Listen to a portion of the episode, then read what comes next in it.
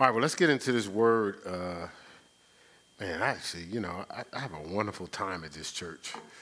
Just growing with the family, we have so many different um, layers that we pick up and get things from. We had a good time this morning, Bible study fellowship, going through Genesis 24. Um, you know, I have a good time because I have to do some things to assist the discipleship classes. So I get to go back through them as I'm preparing.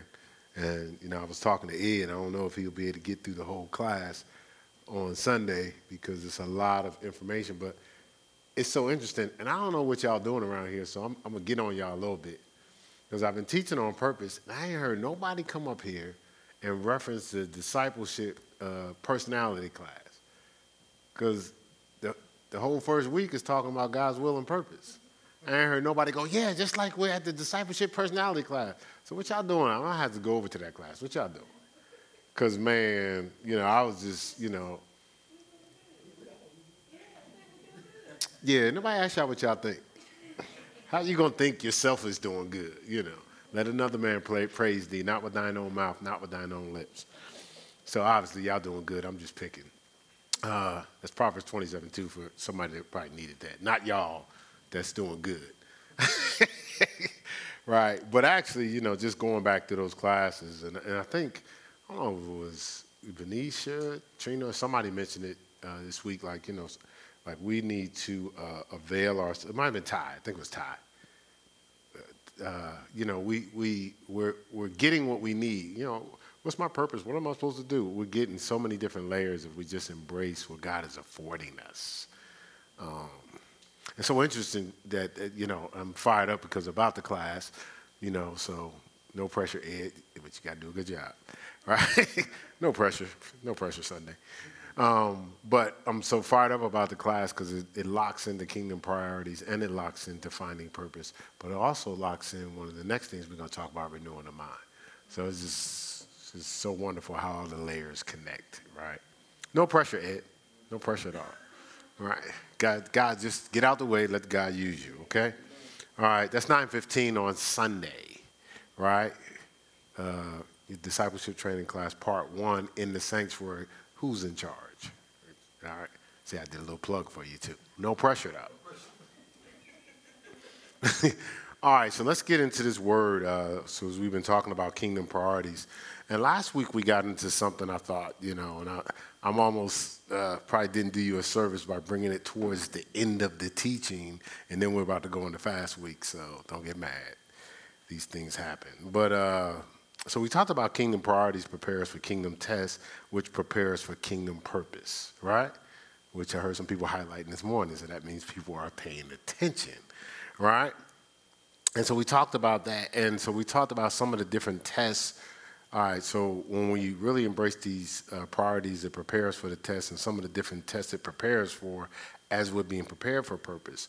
So, one of the things we're going to need, which we know, we're going to need faith and patience to pass the word test.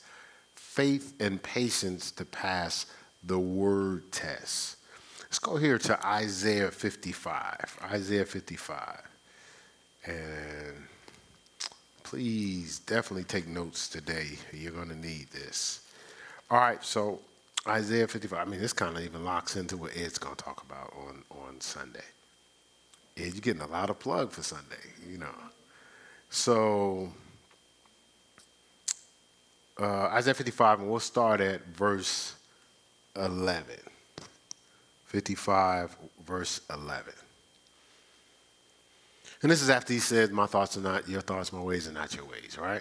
My thoughts are above your thoughts, my ways are above your ways, right? And seek the Lord while it may be found. But to get down to verse 11, it says, So shall my word be that goeth forth out of my mouth. It shall not return unto me void, but it shall accomplish that which I please, and it shall prosper in the thing whereto I, I sent it. So this word that, that God speaks out is not a man's word. We talked about this this morning when we Bible study fellowship. Sometimes we kind of look at the Bible through the lenses of how we are. You know, we deal with people that don't keep their words, right? We deal with people that the words may be the truth or may not be the truth. But but when you deal with the uh, omniscient one, the omnipotent one, the omnipresent one, when he says something, you can guarantee you you you could hang your hat on it, right? Um, so we have to believe that that through through the circumstances that seem to nullify the written or living word of God, just like uh, with Jesus in the wilderness, the adversary will tempt us to question if God's promises will come to pass in our life. So, so again, as we establish our priorities and these tests come to test if we've really uh, uh, got a grip or a foundation of what's a priority, well, the things that come at us are going to make us uh, think that God's will is not going to come to pass or what God said in His Word will not come to pass. And if we look at our lives, that's when we've kind of teetered. You know, when we kind of teetered. Actually, I was, uh, um, as, as I was reading through uh, some of the discipleship class uh, stuff, you know, like things come up and it, and it kind of shows us where we are. Like to be honest, it shows us where we are. So, okay, I'm signing on to this. Got, the kingdom got to be priorities. Got it. Now, circumstances come up, and we go, well, what is this circumstance? I live for God now. Well, the circumstance shouldn't make a difference because I'm locked into what? What God said, God's will in His presence. I believe God's word on healing. Well, what's this injury or what's this sickness? Where's this coming from? What does that have to do with anything? What did God say in His Word? See, again, we, we honestly think because we're locked into the kingdom priorities and, and, and we understand some things, we're not going to be tested. No, you actually are going to be tested. You know, and that test is showing are you really in it or you just talking about it? Because the people that God can advance to go, right, are the people that are really in it. And so everybody can show up like they're in it. But the circumstances are going to tell if we're really in it. And the circumstances aren't always negative. Right? Sometimes they're uh, positive or favorable circumstances, right? All right, so we was when we're going through this this, this process and we're, we're, processing through the word test we must watch out for presumption or overconfidence when we get to this level right? See so so do you have circumstances that make you feel that the the word of god is not going to come to pass but then you have circumstances that come up that are favorable that can make you get caught up into being overconfident. This test this test shows up when we know we've been filled and called by god knowing we're, uh, uh, because of what we know, we're not expecting to experience darkness and confusion since we haven't fallen into sin. So now we're, we're in a whole other category. I know the will of God. You know, you know, I'm the counselor to everybody. And then there's some things that's coming up and and I'm going, well, you know, I haven't fallen into sin, so this is not supposed to be happening to me. What's going on? You know, so then now, now, now the, our true character comes out. But if I'm locked into God's will, it doesn't make a difference if, it, if it's coming at me, because I think it shouldn't. You know, I, I shared it. Uh, uh, I was going through a test, and I was like, "Well, really? Are we testing what? Are we testing my faithfulness? Like, I ain't going nowhere." And then my wife said, "Well, maybe it was a test that you're being tested." But that fits in right here. You know, it was a test that I was being tested. You know, because sometimes we're, we're not realizing what God's will is. It's not about uh, uh, what, how we think we should go through tests and, and what our process should be. And it's not even on our timing. Right? Does that make sense? Right. And, and, and this is going to help, uh, actually, I'm going to plug, put a plug in for uh, uh, his class again. It's going to help because this is forging for us to know if we're just going to stay true to the holy, if we're going to stay true to uh, things that are upright, and if we're going to stay true to things that are constant. Those, those are indicators that if it's God's will. You ever do something that's ungodly and we go, well, it might be God's will. It's unholy. It can't be God's will. You know what I'm saying? It might be God's will. It's not upright. It's not according to God's word. Right? But but it might it might be, it might, we can kind of twist it to no, no, no, no, no, no, no, no. That's how you know it's not even God's purpose. Right? And then it's something that's consistent and constant. It's not something that's up and down. Right? I just slip that in, you know, so when you hear it on Sunday, then you'll know where it came from. Yeah. right? See, see, I'm helping you, It's, it's an assist. I'm serving Ed this morning. Right? Pre- uh, yeah, preparing the way. You know, like John did for Jesus. I'm preparing the way, right? All right, so 1 Peter 4. 1 Peter 4. I'm actually firing Ed up to lock in too, so this is it's a, it's a dual purpose.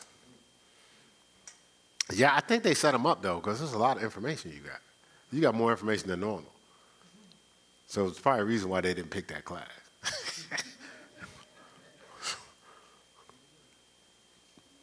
you got that right, Ed? You got that right. All right, so 1 Peter 4, and we'll say 12 and 13.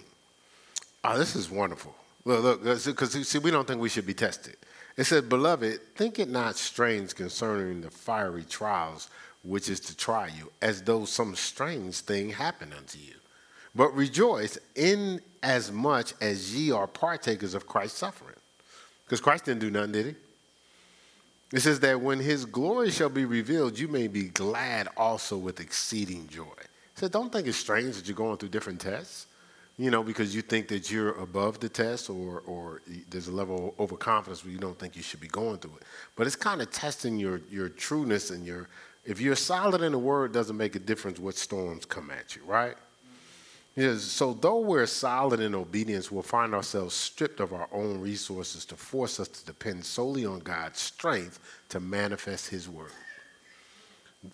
Though we're solid in obedience, we'll find ourselves stripped of our own resources to force us to, to depend solely on God's strength to manifest His word. Right? So this is difficult for the gifted because we're tempted to trust ourselves. This is difficult for the gifted because we're tempted to trust ourselves. Our gift of gab, right? You know, you know, some of us aren't the uh, the dark and dirty hustlers that we were once before. Some of us are just clean hustling. we still hustling though, you know what I'm saying? We just be doing it clean, you know what I'm saying? right? But this, when you go through this test, all that stuff is out the window. You just got to depend on God. The word test challenges us to focus on kingdom priorities. The word test challenges us to focus on kingdom priorities. You know, I've been I've just been meditating on a lot, and for me, uh, once again, I was reading through the information for Sunday and I and, and I was just thinking through how God can get so frustrated, like like God is frustrated, like like uh, so because God has this plan for us. He has a purpose for us, and but He's given us choice. But but like I said before, you life and death, blessings and curses. But what? Choose life.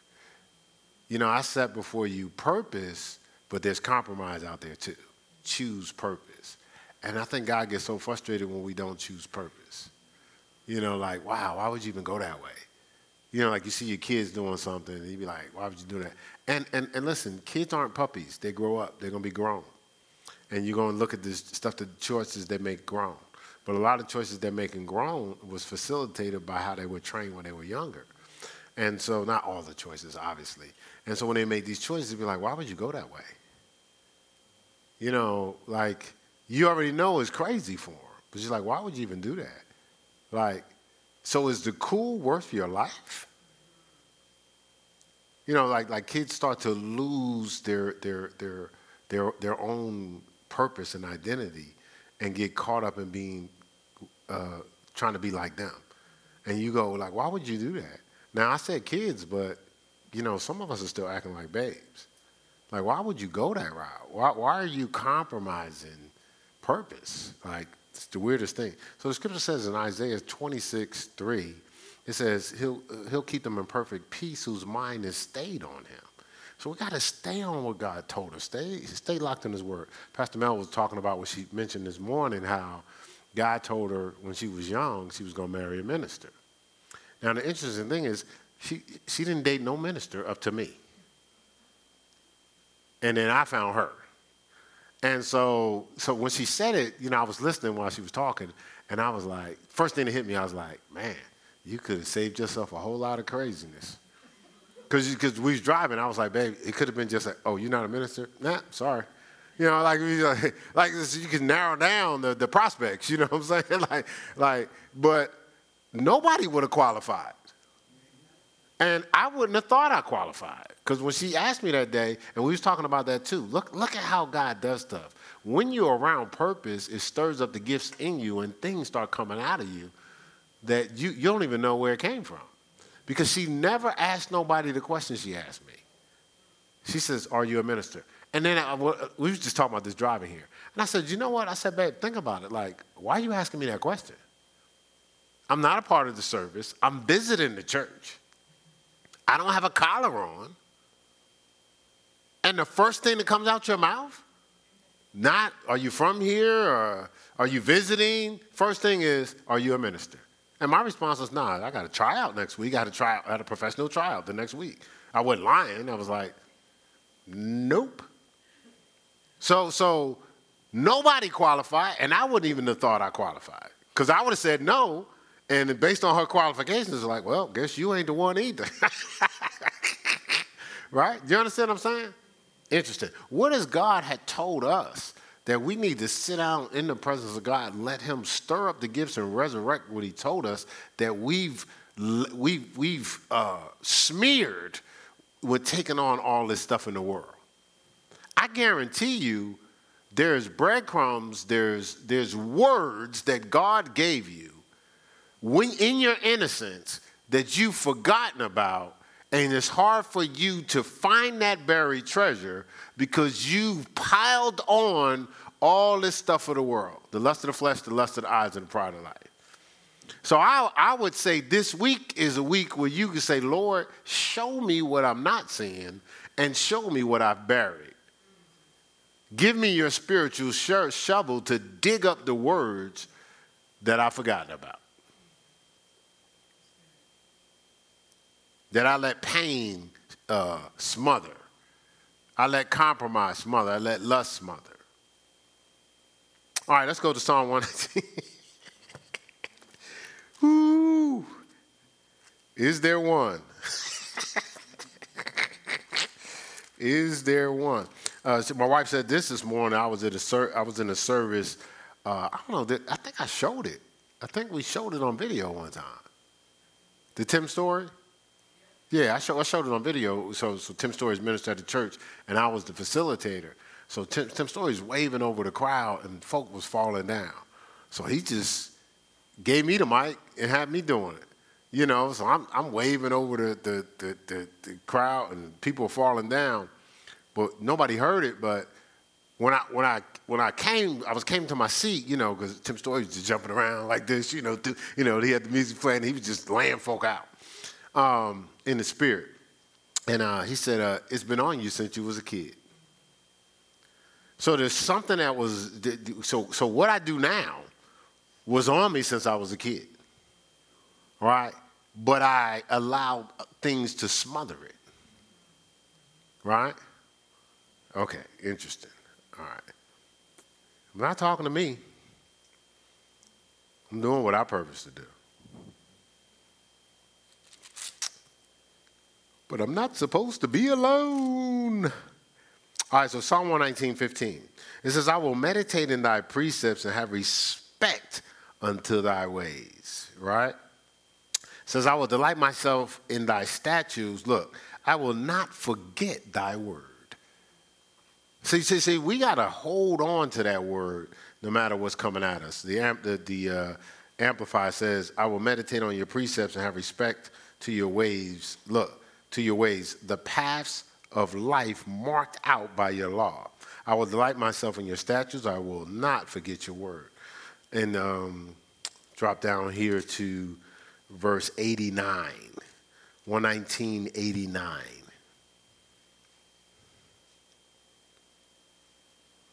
It says, Forever, O Lord, uh, I'm reading it amplified. Forever, O Lord, your word is settled in heaven. Settled right? Look, it says stands firm as the heavens. Your word stands firm as the heavens. So if I lock on and anchor myself in that word, no matter what storms come at me, I'm unstoppable. Uh, Matthew 24, 34, and 35. Matthew 24, 34, and 35. Again, we, we got to pass this word test, right? Because the thing is, I, I, I, we were talking about Abraham this morning, and we were just talking about how he sent his son out. No, he sent his, his eldest servant out to go get his son a wife and sent him to a particular family for a particular reason. And so, so you know, we were kind of just enamored with watching. Okay, so so now you know, so why did he send his servant out, this, that, and the other? But the interesting thing is, Abraham's still playing off of the same thing God's word. How God was going to make a nation, how it was going to uh, be birthed through his lineage. And he's playing off of the same thing. So he's making every decision in line with that word. like, I'm not there, hey, hey, I'm just staying in line with the word. But if you don't know the word, if you've forgotten the word, you can make decisions outside of the word. You know, God told us in in 2009, in 2010, you'll be in Charlotte. And like, okay, God, house not on the market, don't have no money, and you know, the, the, the pastor ain't said nothing. So, you know, I put together a proposal because I'm playing off of what God said. Then I start doing stuff in the house. Now I was researching all that time. I start uh, I start packing stuff. I packed everything that wasn't visible. So so if you came in the house, it would look normal, with the exception of a few boxes in the corner. And so so I, so I had to act on what God's word. And then we had opportunities, some things come up one time. My, my wife was doing something. I said, baby, how does that line up with what God told us? She wasn't against what God told us. It's just, you know, she, she's moving. She's operating on a default. Um, and then we, so we had a conversation. She was like, it doesn't, you know. But my wife came out here before I did. Why? Because of God's word. Right? Things totally changed for us at the church we was at. But why are we in Charlotte? because of God's word. Regardless of population, regardless of uh, misunderstanding, regardless of attack and sabotage, we ain't changed nothing. Like we're not, we're not, we ain't flinched.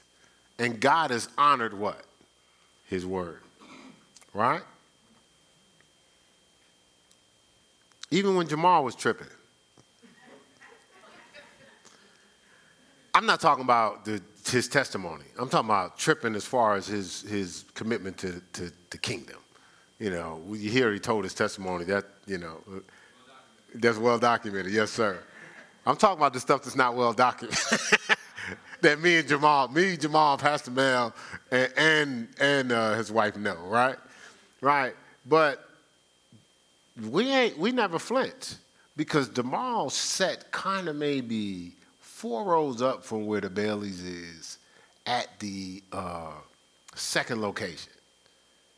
And I was in the aisle teaching. And while I was in the aisle teaching, God showed me what Jamal was supposed to do and be. So, based on what God told me, that's how I've been dealing with Jamal. Not based on his behavior, because if that's the case, Jamal wouldn't be doing nothing around here. right? Does that make sense? Am I, am I lying? People watching? He said, not at all. all right, right? Because God says something. So, so uh, what did I say? Matthew 24, 34, and 35. Verily I say unto you, this generation shall not pass till all these things be fulfilled. Heaven and earth shall pass away, but my word shall not pass away. This is what keeps us when the circumstances come. This is what keeps us from being presumptuous because no matter what we're doing in our levels of success, we're still locked into what? God, the word, and God's will, right? So, so if I'm not finished with God's will, I'm, what am I overconfident for? And I'm probably not going to finish with His will until I leave, right? And so, so I think about how when God told Abraham a word, it seemed to fail. Remember that? That's why they. That's how Ishmael got introduced. That's how Hagar got in the mix because God had a word and it seemed to fail. Oh, don't get, don't, don't, don't. See, we dog, we dogging Abraham out, but some of us are in some situations right now because we didn't trust God. And as soon as we repent from the compromising choices we make, we can get back on the road to God's word. But we keep trying to fix it, right? You keep trying to fix. Oh, that lovely lady there, I love her. She's such a wonderful person. But you know, a part of the delay was the maybe some disobedience. But a lot of part of the delay was she was trying to fix the disobedience. Soon as she cut her losses, here I come. right? It's just, just keeping it real. Soon as I cut my losses, I was able to go find her. but I was in compromise for a long time. And I, and I used my resources to try to convince myself it wasn't really compromise. See, because I was so busy trying to save the flesh. But the person that's trying to save his life is going to lose it. Save that. We're trying to save a life we're supposed to lose. We're supposed to die to. We'll get into that uh, coming up here on Sunday. But uh, uh, probably in both of the messages, now that I think about it, what I got to say too. All right, so so uh, Joseph's word from God seemed to fade. He got a dream. He had to hold on to that dream. Listen, this man, this guy was put in a pit. You don't know nobody coming. Just so happened one of the brothers felt bad. You know, they got out of the pit. Well, then, then they, then they, uh, no, they was gonna kill him. And the older brother was like, man, we can't kill him. So they put him in a pit. Then they sold him to slavery. Because you know, once you put him in a pit, now he got he, if if you let him out, he gonna go tell dad. you know, so they sold him to slavery, right? And so so they go through the process where they they sell him to slavery. So you're like, I didn't do nothing to deserve this. Why am I going through this test? And then I'm, I'm a slave. But, but it wasn't the enemy. It was my brothers. It wasn't no kings that came in and took over the kingdom. It was the people that was close to me. But he's still locked in on God. Then he gets favor because he still stayed locked in on his word. So when he started getting favor, it's like, well, maybe, maybe this might, this might work out. I got some clout in this town you know, why work out? Then the wife set him up and said she raped him, raped her. Say he raped her. Yeah, yeah, I said it the other way around. Sorry about that. Right? So now I'm in prison. Like, okay, man, this is probably not going to happen. No, but no matter what, he could have lied. He could have. He could have went with the compromise so he wouldn't get locked up.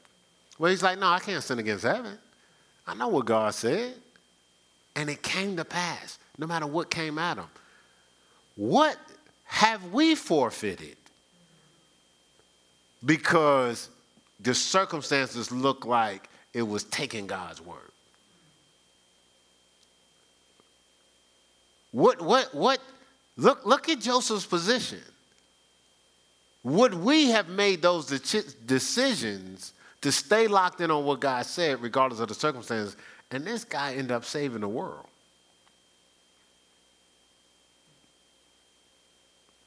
Just, just, just to think about it, right? That's Genesis 45 through 50. When you get time, you can read, read through it. It's really 47 through 50.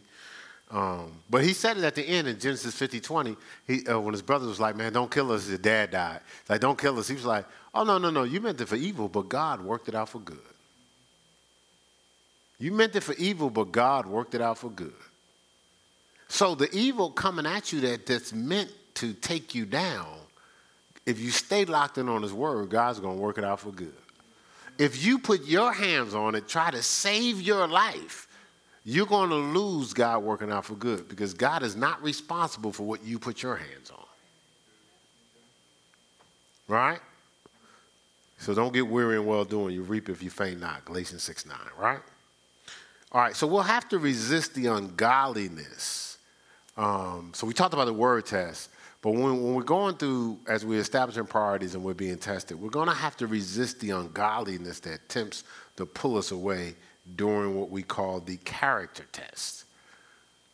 So there's, there's things that's going to come at us, going to try to pull us out of God's presence in the character test. Now, during this test, we're tempted to quench our own thirst with the lust of the flesh, the lust of the eyes, and pride of life. So during this test, we're going to get thirsty, right? You know, we had the message can't get no satisfaction, right? Right? And so we're going to be tempted to uh, quench our own thirst with the lust of the flesh, the lust of the eyes, the pride of life, because we're going to get thirsty, and the adversary is going to try to offer us what he wants us to drink. That's First uh, John two sixteen. But, but, but let's look at how this plays out. So First John two sixteen, and I think it's so you know so interesting how you know three is one of those complete numbers, right? Uh, out of the mouth of what? Two or three witnesses is let every word be established, right? So, you know, people quote this stuff all the time. You'd be wondering where it comes from. from. But First John, we'll start in the back and work our way up. First John 2, uh, 16. Right? Now this is this is this is how we've been tempted in character. Look, it says, For all that is in the world, the lust of the flesh, the lust of the eyes, and the pride of life is not of the Father, but of the world. Uh, verse 17, and the world passes away and the lust thereof, but he that doeth the will of God abideth forever. Right? And so, so, so, so these things are trying to tempt us not to keep our character in the will of God, right? Keep our character. So now that's the end of the Bible. But let's look here at the middle of the Bible, right? Matthew 4.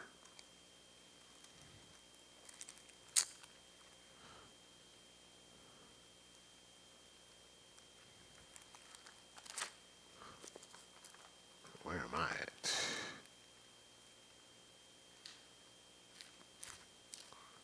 All right, so this is when we're going through this character test.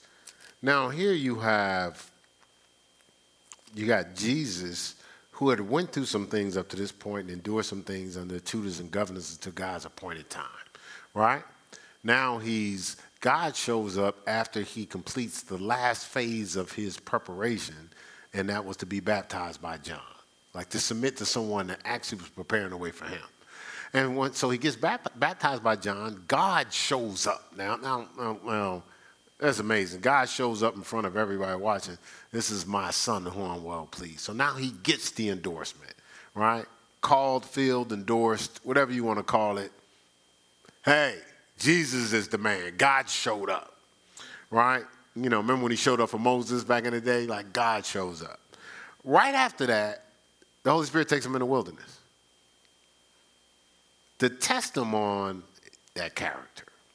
And here you have, uh, so this is after, well, I read 317, then we'll go to, we'll just do verse 1 uh, in Matthew 4. But 317 says, Lo, a voice from heaven saying, This is my son whom I, in whom I am well pleased.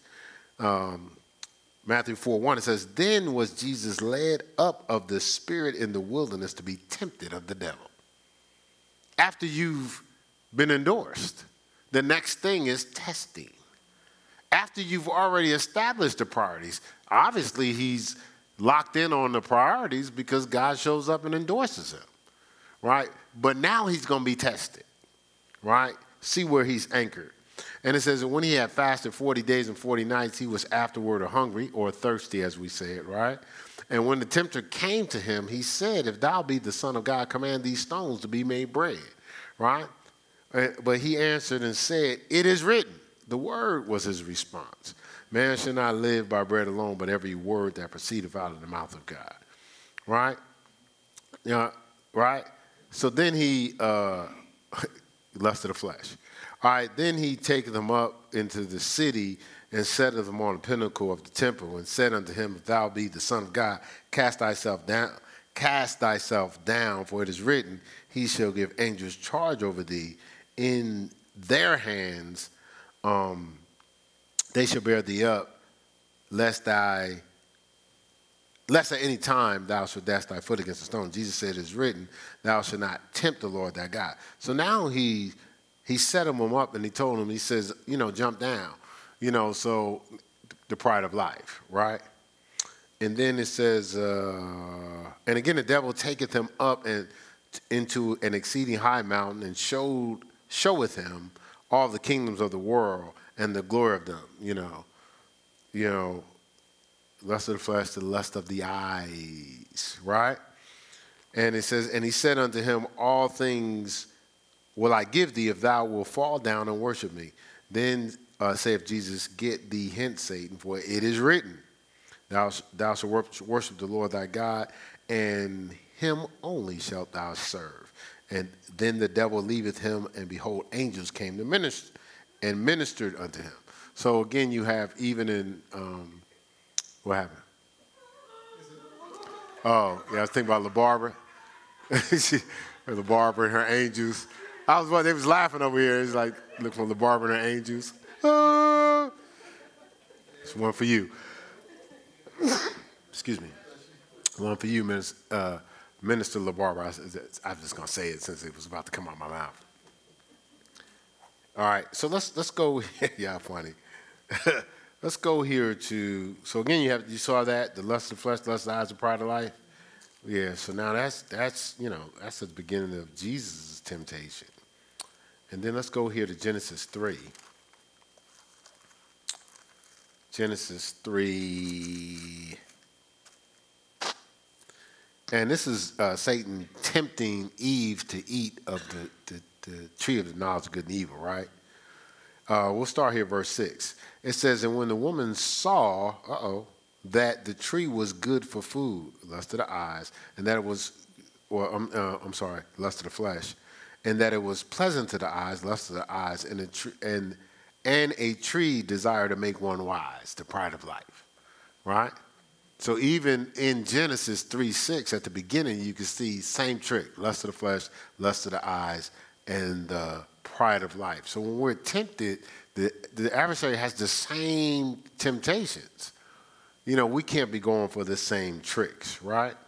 See, our character is tested when thirst tempts us to respond in the flesh. This is where we discover our blind spots or embedded deficiencies. So when our character is tested, we're going to see what's in there that we didn't know was in there. You know, what, what angles of uh, weaknesses that we have. Because the Bible says there's a way that seems right to a man, but the end thereof is death, right? Right? And so, so a lot of times when you're going through the character test, God knows there's something in your character that's going to be leading you in the wrong direction. So he needs you to discover what's that weakness now because that's what's going to cloud you from accurately making the right choice and the right move later.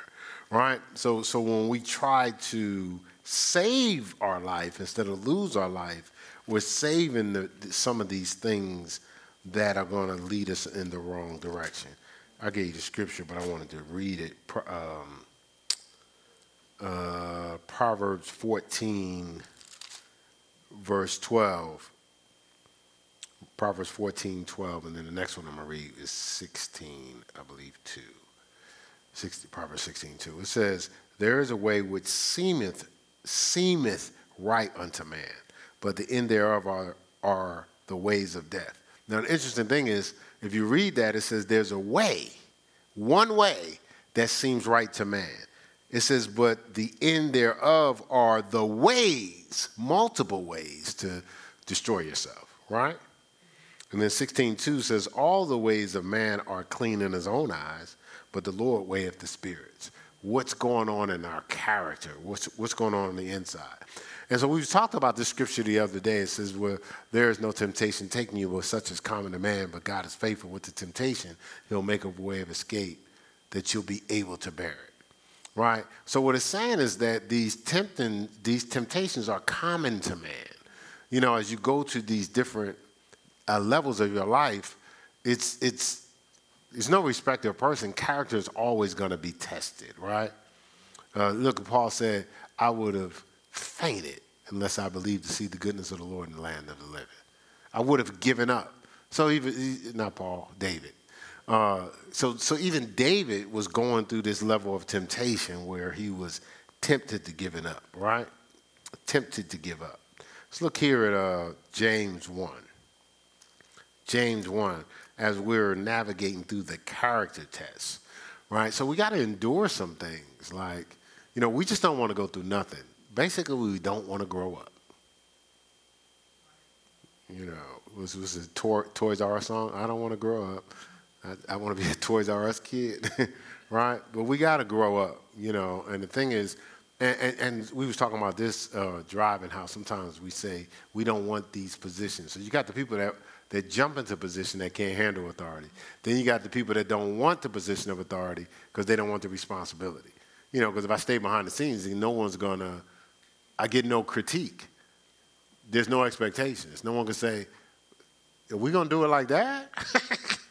do you realize you did that? That you don't have to deal with that when you're behind the scenes. You know what I'm saying? But but again, so you're not allowing God to use you, right? All right, but let's let's let's look here. Let's look here. Uh, James 1:12. It says, "Blessed is the man that endures what? Temptation, all these different tests. So passes them basically. And when he is tried or tested, he shall receive the crown of life, which the Lord has promised to them that love him." Says, "Let no man say when he is tempted, I am tempted of God, for God, for God cannot be tempted with evil, neither tempteth he any man. But every man is tempted or tested when he is drawn away of his what? his own lust and entice. And when lust has conceived, it bringeth forth sin. And when sin is finished, it bringeth forth death. You see what I'm saying? So, so again, it's like it's a setup. So we got to pass these things. See, God allows this circumstantial brokenness to dig deep in our core, to build our character to handle what our gifting and ability is going to produce. So again, what happens is these things that comes at us, God allowed because it breaks all that that that that's that we've built up. And it, and once it once we go through our brokenness, God can reach down deep in our core, right? And now work on our character, right?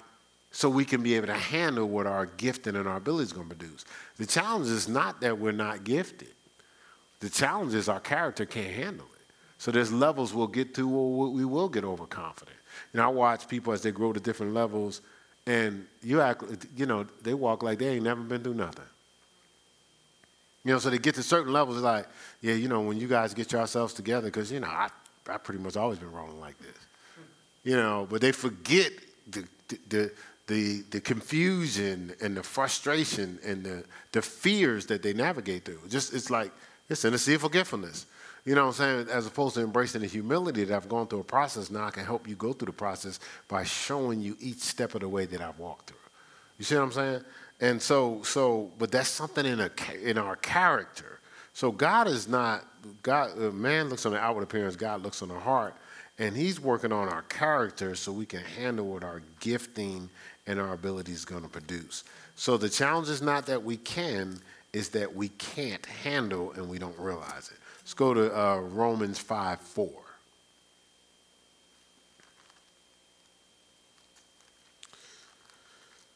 Well, I have Romans 5 4, but let's just start with uh, 3. Start Romans 5 3. It says, Not only so, but we glory in tribulations.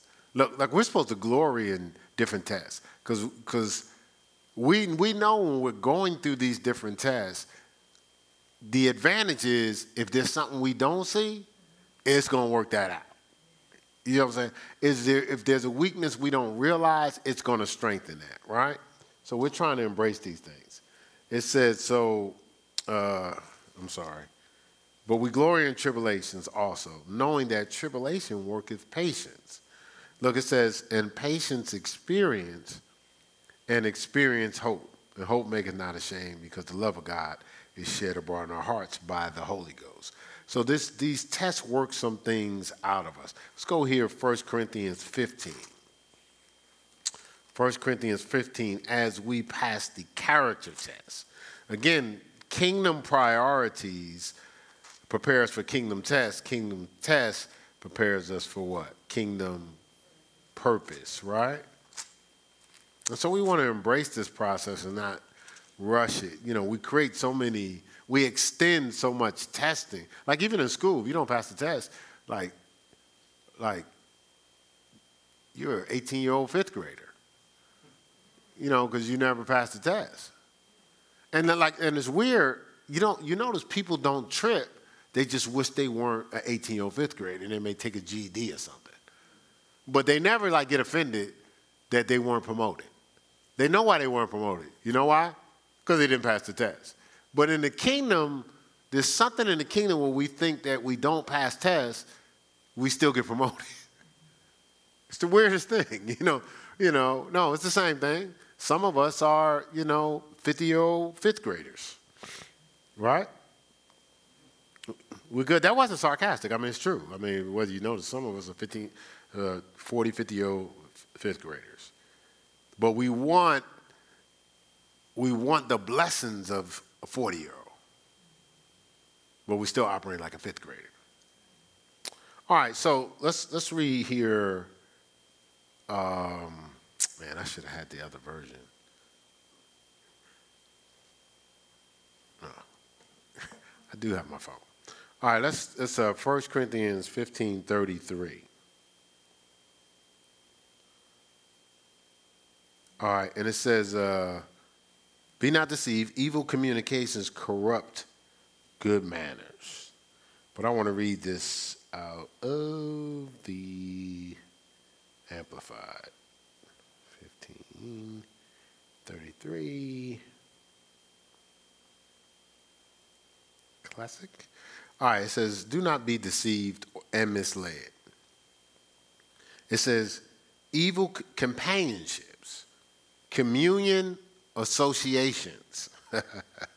it says, corrupt, corrupt and depraved good manners and morals and character. So when I'm around the wrong people, I might get what I like from them, but I also get the, the, the poisons and the cancers that corrupt my character. And so I'm having fun around them, but no one's having fun when I'm around them. right? Because my character's been corrupted and I don't even realize it. Right? And so, so, so you're not going to pass the character test when you're around evil communications, right? because it corrupt character. So that's why the uh, scripture says, except a corn of wheat fall to the ground and die, it can't bring forth fruit. That, that, that corn of wheat is a seed. It has to go through brokenness. Uh, John uh, 12, 24. Actually, it's a book uh, by Watchman Nee. That's the author of Our Spiritual Authority. It's a small book called uh, The Release of the Spirit. And it spends a lot of, uh, gives a lot of good breakdown on brokenness, right? And so, so, so we, we, we go through this this, this breaking of our shell so God can start to feed our character for a particular reason. Um, because we need to be, uh, as the scripture says, strengthened with might in the inner man, right? So for us to sustain purpose, to go through, pur- like, like respectfully, there's people in here that will have will minister in front of stadiums. Like, do you understand? Like, how sometimes that's difficult. There's a stadium of people that are embracing that that that are like being impacted by you. You know you're tempted to get overconfident. There's some people that are athletes that they're going to drive in the city and everywhere they go, they're in the airport, they see a big picture of them in the airport, they're in the mall, uh, you know, at the Adidas store, and there's a big picture of them in front of the store wearing the Adidas, you know. Uh, you know, every know, they go down, go uptown, and on the building they got a big picture of them painted on the building. I mean, imagine, you know, uh, Jordan traveling through places, or, you know, LeBron or whatever, and they see like a whole building has a picture of them on it. You know, you're tempted to get what? Overconfident. So, so you can only handle this stuff with character. You know how some people say, well, I don't need no money. But before the year's over, you're to have more money than, than anybody in your family's ever dreamed. Now what you to do? What you to do now? Is God never to see you again because you got a limited money, so you're to spend the whole year traveling? like the entire year, because you can go everywhere you want, right? You know, will, will, will God still get your level of service in the kingdom? Will you still believe God or think you don't need to believe God because you got money? Do you understand what I'm saying? Like your character has to be able to handle what's coming, right? And most of the time, people's character is not ready because nobody believes they're going to get there. And so it, so it becomes as a shock when they get there, and now they're not character ready. No, I'm, I'm, I'm fine. I'm, I'm okay. I'm okay. God ain't okay. It's not about, see, again, it's, it's, which going to talk about this too, but it's, it's God's will, not our will. Do you understand? It's God's will, James, for you to be at a phenomenal level. It doesn't make a difference if you don't want it uh, or you do want it. It's God's will. You see what the, the thing is? It's all about His will. So if everybody in the country got to come to you for advice, that's God's will. You got to embrace that. No, no, I'm good. that's okay. Well, I don't really know nothing, you know. no, you don't. God does. Right? You got to embrace that. If God wants you to be a leader, you got to lead. You see what I'm saying? Whose will is it? See, we keep bringing, you know, we're going to get to this in class too. You know, like, I can't wait to what we're about to get to in the spiritual authority class. It's phenomenal. If you think we don't got some stuff, we, we, I was telling my wife, I said, man, I can't, just can't wait. Can't, because we don't realize we're bringing too much of us to the table when we're supposed to be dead. It's supposed to be God's will. All right, all right. Let's, let me not get into Sunday's message. You, you see, I got all these different.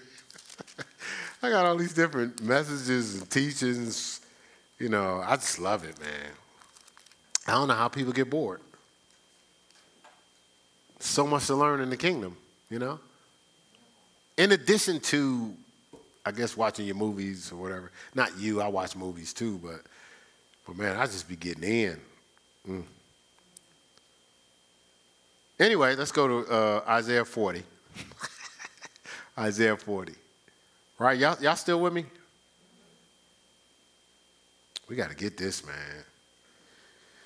We got. I see what God's doing. James, you see what God's doing? I see what He's doing, man. Like He's setting us up, man. We're we're in a special place, man. God loves us. Remember, my wife was saying that. She was like, "Man, God loves me." I said, "Well, God loves me, but He loves me double." I said, He loves me double because one, He loves me, and He loves me by loving you. See, because the more He loves her, the more I'm happy. So I, I, I get a double blessing. God loves us. I'm trying to tell you. All right, let's go uh, uh, Isaiah 40, 29. What is he talking about? He's talking about the reality that God has taken his time with us to get us everything we need so we don't visit purpose, right? We build from there. We don't just obtain, we maintain and reproduce. That's what it's about. And we don't just, we're not existing trees. We're just out there, but we ain't got no leaves, no fruit, or no nothing on us. We just existing. I'm good, I'm good, I'm just existing. No, we're supposed to be producing what God purposed us to do. If He purposed you to be an orange tree, should be some oranges coming out of you. Not you keep having the little white flowers. Y'all see the little white flowers coming out. You have the little white flowers. Where the fruit? We want no petals, we want fruit. Right? So Isaiah 40, 29, I'm gonna get to it.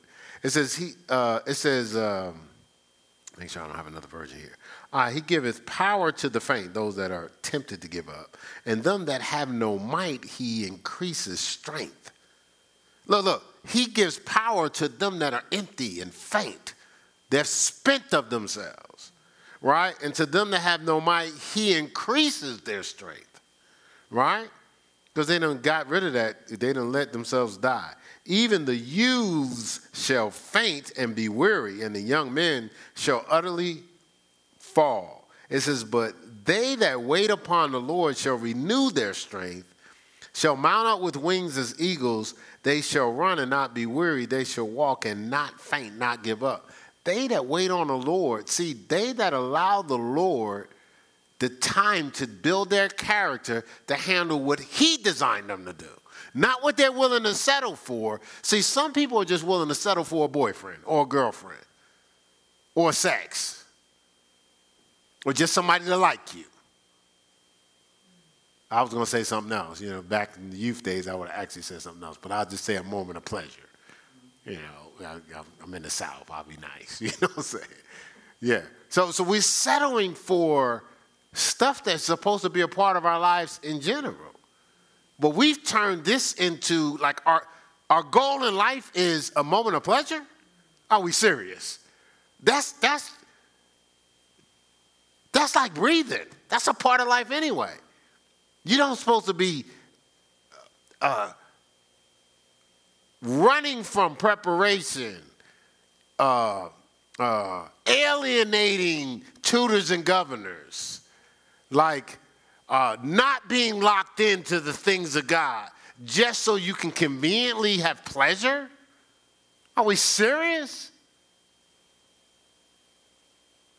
At the expense of purpose, and then we got to get high and drunk out of our mind to just live a daily life, have a conversation with someone, spend time in a compromising situation. We got to even go more blinder because we're thirsty. And the reason why we're thirsty because we're not being fulfilled with purpose. It makes no sense. It's an oxymoron. I'm I don't need that.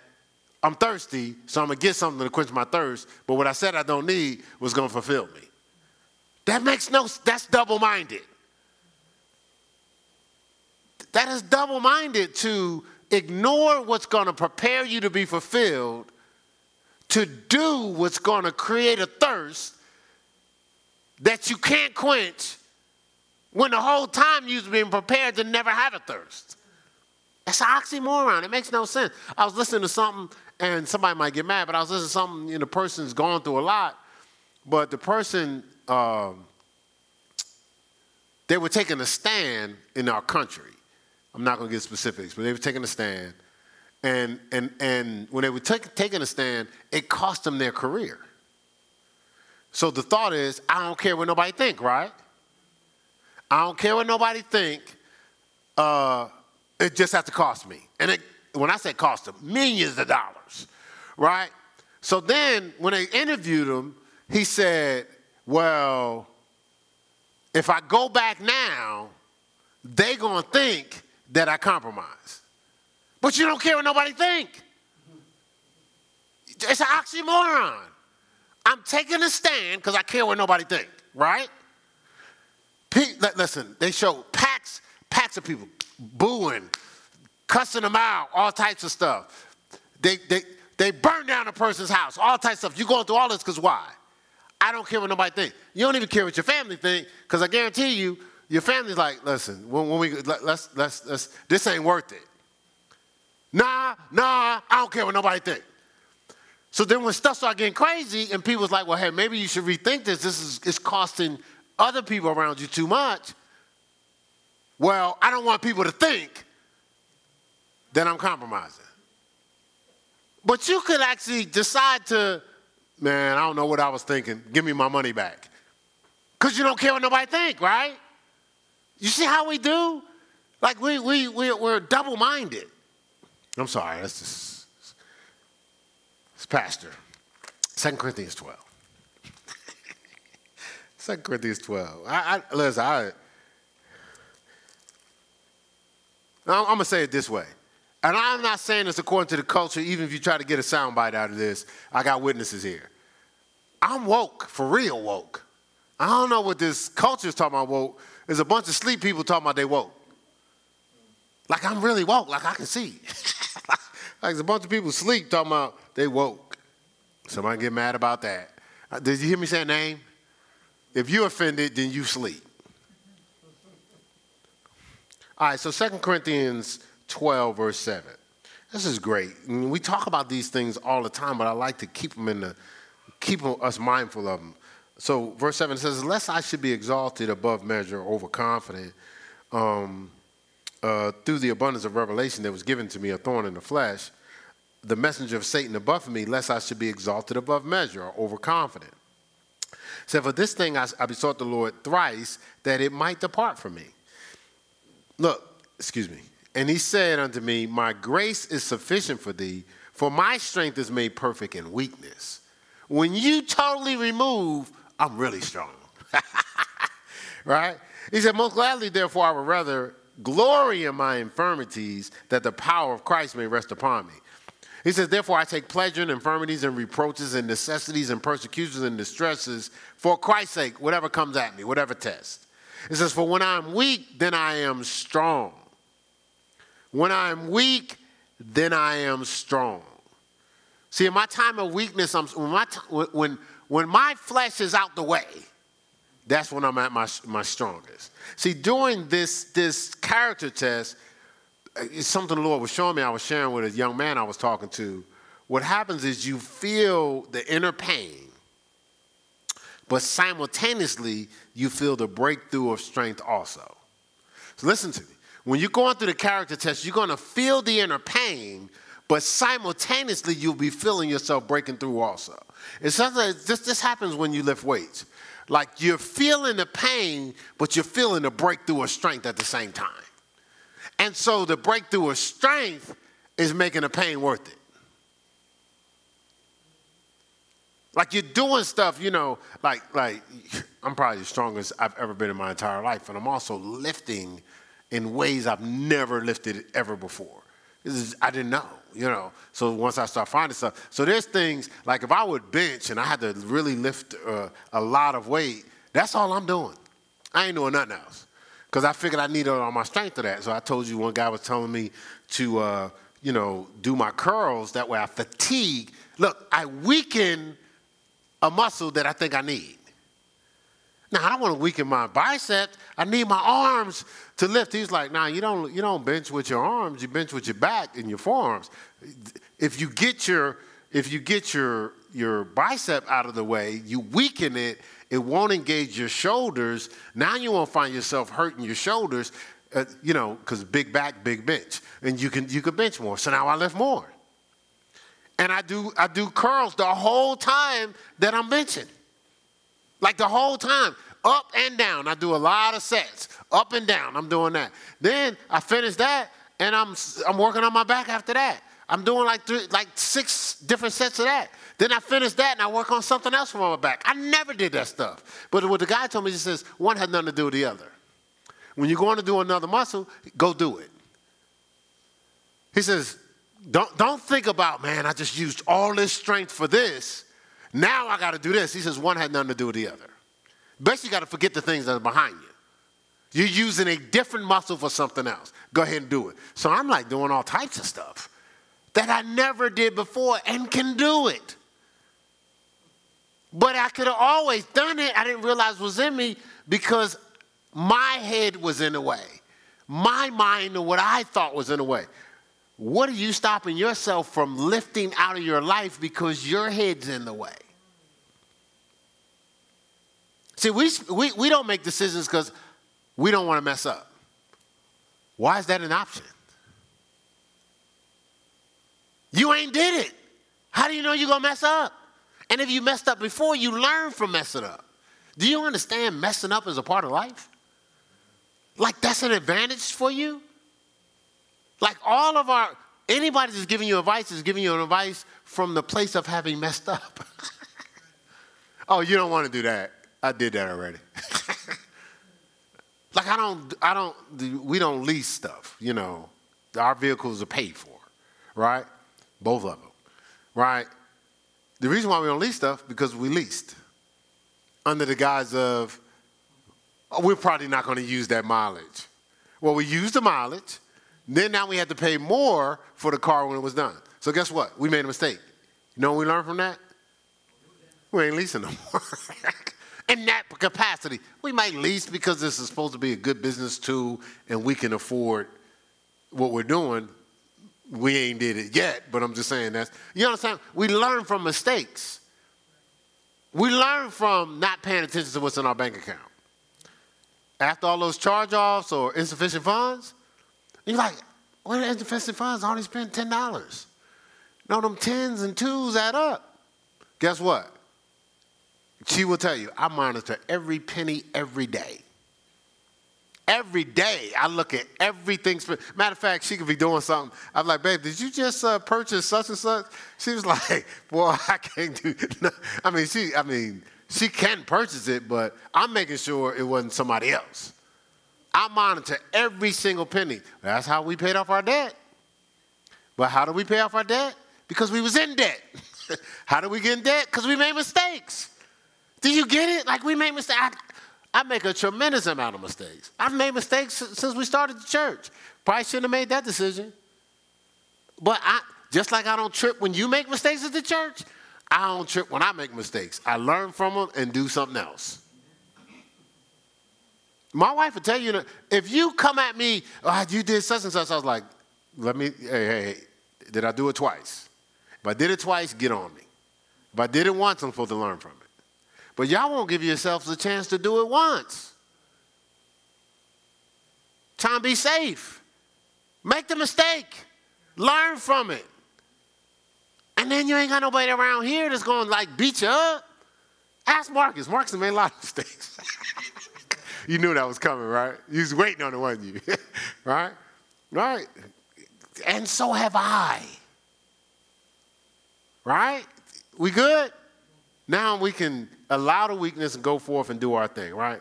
See, so again, we feel this inner pain, but simultaneously this breakthrough of strength. But allow that. See, this word test, uh, is, and from the Latin word testu, it means to be put inside of an earthen pot and the lid on top. It's like you, you, are in a fire. And, it's, and like Ms. Lamar always talk about uh, burning out the impurities. He says, you burn out the impurities in the silver. He says, you can look in that silver like a, a mirror. Just like uh, David just made a mistake. Did y'all see that just now? He's out here playing music and we trying to go do the service, right? Right? But, but David's laughing. You see what I'm saying? I don't think David will do that again. But I'm saying, but he, but he's not. Oh oh, oh, oh, I'm the armor bearer, and I turn on music. I mess with the anointing. Oh, I'm never to be an armor bearer again. He's not doing that. You know what he did? He turned the music off. That's what you're supposed to do. Duh. Now we can move forward. Now he got, a, well, I got a little fun out of it, but you know, but it was good timing, David. Thank you.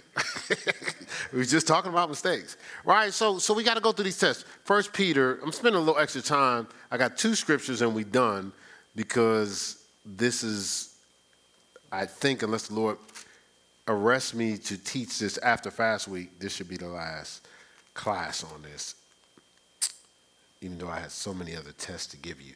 All right, so First Peter 1, let's see, let me make sure I'm in the right place here. 1 Peter 1, 6 and 7. 1 Peter 1, 6 and 7. It says, Wherein ye greatly rejoice, though now for a season, uh, if need be, you are in heaviness through, look, manifold temptations. That's many temptations. It's almost like this is over and over and over, right? It says that the trial of your faith being much more precious than of gold that perisheth, though it be tried with fire, might be found unto praise, honor, and glory at the appearing of Christ. So it's saying you're going to go through these tests into many temptations. And it says, though in a certain season you may be in heaviness. But see, again, my character is being tested just like the word tests that no matter what, this heaviness is getting rid of the stuff that's in the way. Like, like we walk around like laziness is a friend. Like, like we do. Like, like listen, this is the thing about tests, and, and, and my wife will tell you this. When I recognized there was tests, like, because I was going through ministry, uh, uh, my wife talked about the 18 years. You talked about that today, right? She talked about the 18 years. So, so it's a process. And I was just talking to a, a, a pastor about uh, just the process. And I was like, each stage, because I was actually, when I was talking to this pastor, I said, listen, man, I said, transparently, let me offer this to you. You know, and I'm offering, you know, because I love them. So most people are like, well, I ain't to say nothing. Well, I might not be liked, but I'm to tell you. I said, hey, let me just offer this to you. I said, you gifted, but you got to watch the company you keep. We just read, evil communications corrupt good manners. I said, there's, there's people around you that might be higher above you, but anything you say, they're to endorse because they ain't doing the right thing. I said, but they're cheating you from your platforms. And so, so we, we would kind of just walk. I mean, we, great conversation, right? Received great conversation. And I said, listen, I just respect you. I said, you, you can make whatever choice you want, but I'm not going to not tell you. I'm not that guy. I'm not going to not tell you, and I'm not going to not ask you, right? Now, this is a person that maybe because of their platform is in a blind spot, but some of us know good and well we lazy. And so for me, as I was growing, I saw there was tests, and my philosophy is bring the test. So if I recognize it's a test, oh no, we passing the test. If I got to look like boo boo the fool, if I'm the most embarrassed person, if everybody's criticizing, talking about me, dogging me out, I'm gonna deal with it. Pastor said, Oh, no, you ain't get me on this one. I'm just going to look stupid. I was an armor bearer. They don't go through this. And so when I first signed on armor bearer, we, I, I, I happened to uh, pick this guy up at the airport, and he was from the inner city from his town, not this. I'm from Newark. I'm not going to say the town. And so he happened to be my age. You know, I was two years older than the pastor. And so he, uh, and he happened to play basketball. And so everything we talking about, we relate. So this is why we driving around. So later that night, during the after he ministered, there's a, a fellowship. So we're sitting at the table. He's talking to me, and I'm talking to him. Probably because we relate, right? But I'm a new armor bearer, so he's talking to me. I'm talking to him. He's talking to me. talking to him. Well, I get a. I, I got somebody uh, talk to me. Uh, the head armor bearer said, "Listen, man." You know, uh, the other day at the table, that wasn't your guest. That was the pastor's guest. I was like, okay, yeah, I know that. He said, yeah, but you was you was talking to him too much. Now, what's what's my my intellect telling me? He's talking to me. but when he told me, I said, you know, so this is new to me. I was like, whoa, I was talking too much to this guest. I said, okay. So I'm going to test. I ain't saying nothing now. You don't have to worry about me. I ain't, listen, I don't need to say nothing. I'm serving. So the next time I go out and travel, I'm with the pastor. I ain't saying nothing. You know those people in England? The, the, you know, the guards? If you're sitting there and you, you, you sneeze at them, whatever, that's me. So the pastor at this church, he's trying to talk to me, basic conversation. I ain't saying nothing. Nothing. I'm not even. He, so he, he went to the pastor. He said, does he talk? Like, you know, like if I, like something, like if I'm mute or something like. And the pastor said, no, he's doing the right thing. Now, if the pastor would have said, listen, you can, you can, you can say hi, you can answer questions, just don't get in a deep conversation. He didn't say that. He said, he doing the right thing. So when he said I was doing the right thing, I was like, okay, well, cool. This guy's looking at me like, is this, come on, bro, this is a little bit over the top. I knew what he was thinking. I don't care what he was thinking. I ain't saying nothing. And I didn't say nothing. And I was in other situations where people was like, uh, uh, oh, the youth, I work with the youth. This guy comes into town. I'm not serving. I'm the second armor bearer. So uh, me and my wife, we picked him up in the, in the, in the van. So he's talking to me. So he was, he was uh, what was we, 30 something at the time. He was like, so how do y'all? And she says, uh, do you have any kids, children? So she says, yeah, we have a son. So we 30, uh, he's 14. He's somewhere, he's a teenager. It's like, teenager, y'all look like y'all 22. I'll say his name is Pastor Mike Freeman. Uh, he's in, um, in D.C. So then the service starts. So, so he's having fun with us. Service starts. He has an armor bearer. He's, he's doing God. He's doing God. He's going, I'm still talking about character. I'm still on what I'm talking about. He's doing God. He's like, okay, so God's sitting on the throne. So he says, uh, uh, so I need a chair. So he said, Keith, give me a chair. I'm not even serving them. So I went and got a chair. So I got like, we had like some folding chairs on the side, so I could fold it. He said, Keith, man, God ain't gonna be sitting in no folding chair. Man, go and get me a chair. So, so I, we're not supposed to give him the pastor's chairs, but I got him the pastor's chair, you know. Uh, so I give him the chair, so I'm running around. Whatever he said, Keith, Keith, give. I'm running around. So I walk outside. One of the youth was like, had you running around like some gopher. I didn't defend myself. I didn't say face. Go for it, whatever you think. I knew what I was doing. I was passing the test. See, I can, I can save face with the youth. That ain't going to get me to what we do right now. Like, like who, who, we want the approval of the person that's not going to promote us? Or do we want the approval of the promoter? Man, I'm passing the test, man. Throw it. Bring it at me. Whatever it is. Embarrassing, humility, look stupid, uh, uh, dog me out, talk about me. And it's happened. My wife will tell you this. Sometimes she's like, babe, babe, come on, babe. Like, you couldn't, like, really said something. No, it's okay. Do you understand? Because there's something happening on the inside. When I, when I had to pass some of these tests, I felt the pain, but at the same time, I felt the strength. Right? And that, okay, so last scripture, last scripture. We good? You getting this?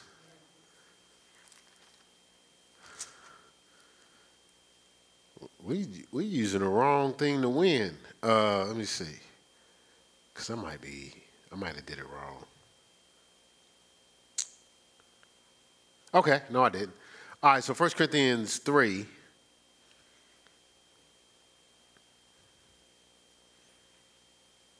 And we'll start here, verse. I want to start at verse 9, but let's start at verse 8, okay? It says, uh, it says now, it says now he that he that planted, planteth, and he that watereth are one. It says, For every man shall receive his own reward according to his, la- his own labor.